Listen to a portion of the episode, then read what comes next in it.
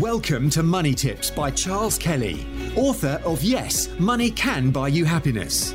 Charles spent over 25 years in financial services, working for banks, insurance companies, and as a qualified independent financial advisor running his practice, before setting up his speaking, consultancy, and property business. Money Tips will help you save, make, and accumulate more money, whether you are a business owner, entrepreneur, employee, or still searching for your vocation.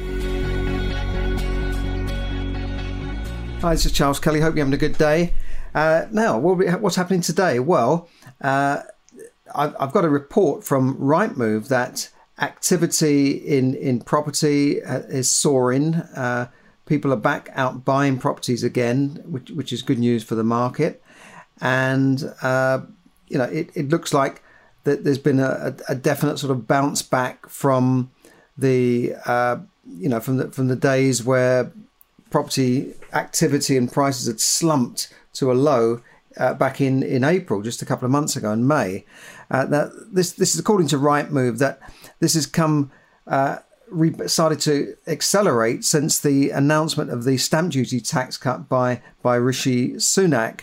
According to the, the, the property website Rightmove, which has become the standard, I think, if, if, you, if you know what I mean, for, for, for property news. And the number of sales agreed in, in England soared by 35% in the five days following Sunak's uh, announcement on July the 8th. So, so that's incredible how that, you know, went, made people rush out and buy. Uh, so, so that's good news. So from that point of view, uh, the, the, the tax cut worked. And the, the market was already showing some signs of recovery from a low in April.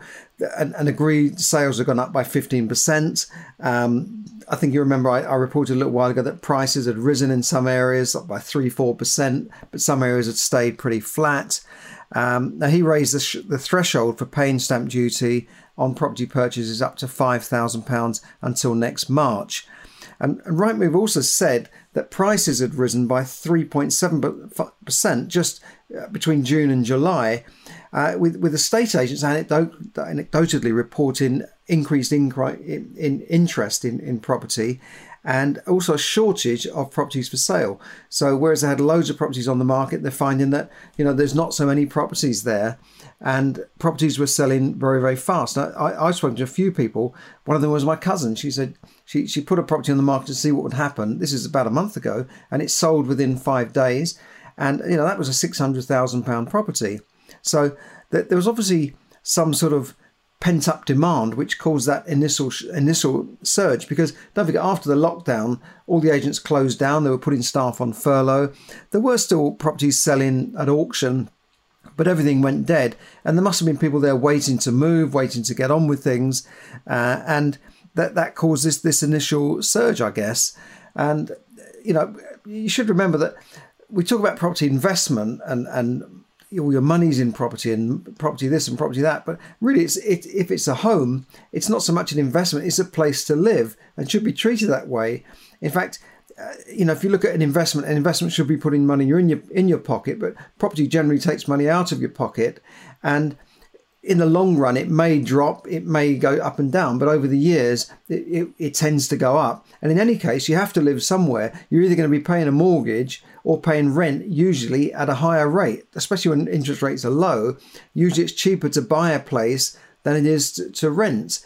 You know, if I went out in my area and rented a three bed house, it would cost me £1,500 a month. Now, if I had, I don't know, 20, 25% deposit and I could buy that same house, you know, a mortgage might cost me 800, 900 a month. I'm just guessing top of my head, depending on the deposit and the deal. But it would certainly cost a lot less than £1,500 a month. And I can do what I like with it. And, you know, it should go up in value over time. So it's still a good idea to buy a property. Although I wouldn't be any particular rush, but let, let's see what happens. Maybe I'm wrong there. Maybe uh, you should be out there rushing because prices are going up. But mortgage lenders, though, uh, Halifax and Nationwide reported falls in house prices, but this is back. Their, their information is going back a bit. So, you know, perhaps back to May, uh, according to Bank of England data. But the, the, latest data is what's happening in the market, what the viewings, the, the agreed sales, the asking prices, and that sort of thing. And they are all up. Rightmove said that buyer inquiries were up 75% in July And the Bank of England governor, they're usually, usually very cautious, Andrew Bailey, said that there were signs of uh, activity returning quite strongly in the housing market. And uh, during the lockdown, Rightmove's website inquiries dropped by 40%, and most agents, I said, were closed for business. Now, this news comes at a time when you know, hardly a day goes by when we don't hear about another employer laying off thousands of workers. I mean, today it was uh, uh, Marks and Spencers and uh, uh another fashion company closing offices down in, in London as well. Uh, or we hear about big losses or closures of you know branches, closures of divisions, slimming down. Um, definitely, you know that that seems to be happening. Unemployment could soar up to, to, to 4 million, according to the Office of Budget Responsibility. And, and yet, at the same time, you know, the stock market seems to be going up and, and people seem to be out buying properties again. Well, there you go. It, it confounds logic, in my opinion. Um, you know, it, but that but that's the way it goes. And, and, and it also comes at a time when lenders are squeezing the, the, the availability of mortgages. I reported this last week that uh, mortgage products have been withdrawn. There's not so many products available. Uh, you know, people are required to put down bigger deposits. Interest rates have gone up, and lenders are becoming more cautious. And yet, at the same time, you know, it, it, property. You know, there's been this initial surge. Anecdotally, as I said, some people are saying, well um, you know, th- there's a big rush to buy stuff and there's not enough around. Uh, that, that that's probably the case. Maybe people are not selling at the moment; they're, they're just drawing in their horns. Uh, but we, we shall see. We, we shall see what happens. It'll be interesting to see what will happen over the next couple of months. Um, a lot of people are predicting a sort of an autumn fall in the stock market, which could cause a bit of panic.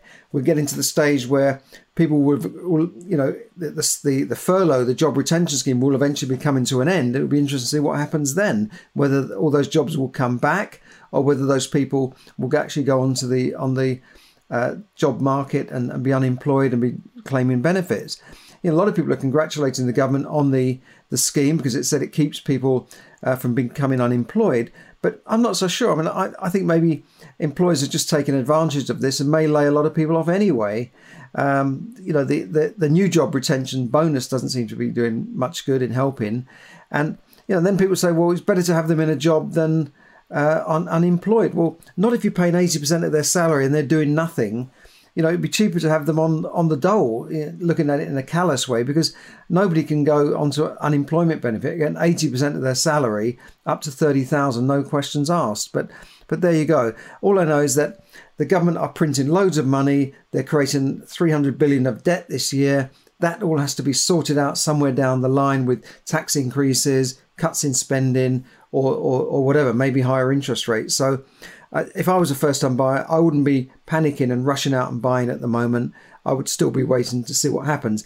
I mean, so prices go up by three or four percent. That's not a big deal here or there. It's not much to, uh, to write home about, really. What matters is the activity in the market, whether there's property available, and whether you can borrow money. So, so there, there, there you have it. That, that's the news. Uh, property property seems to be booming again. is property still a good investment? Long term, I think property is still a, a, good investment. There's, there's no doubt about it over the long term. Uh, however, um, you know, buying a house for your own needs for, for a home buyer is, is, not so much an investment. It's more, you know, settling and giving yourself some security so that uh, you know you've got somewhere to live. That's the main thing about that. So thanks for listening. Thanks for tuning in. And uh, I, I will speak to you again soon. Thank you for listening to money tips.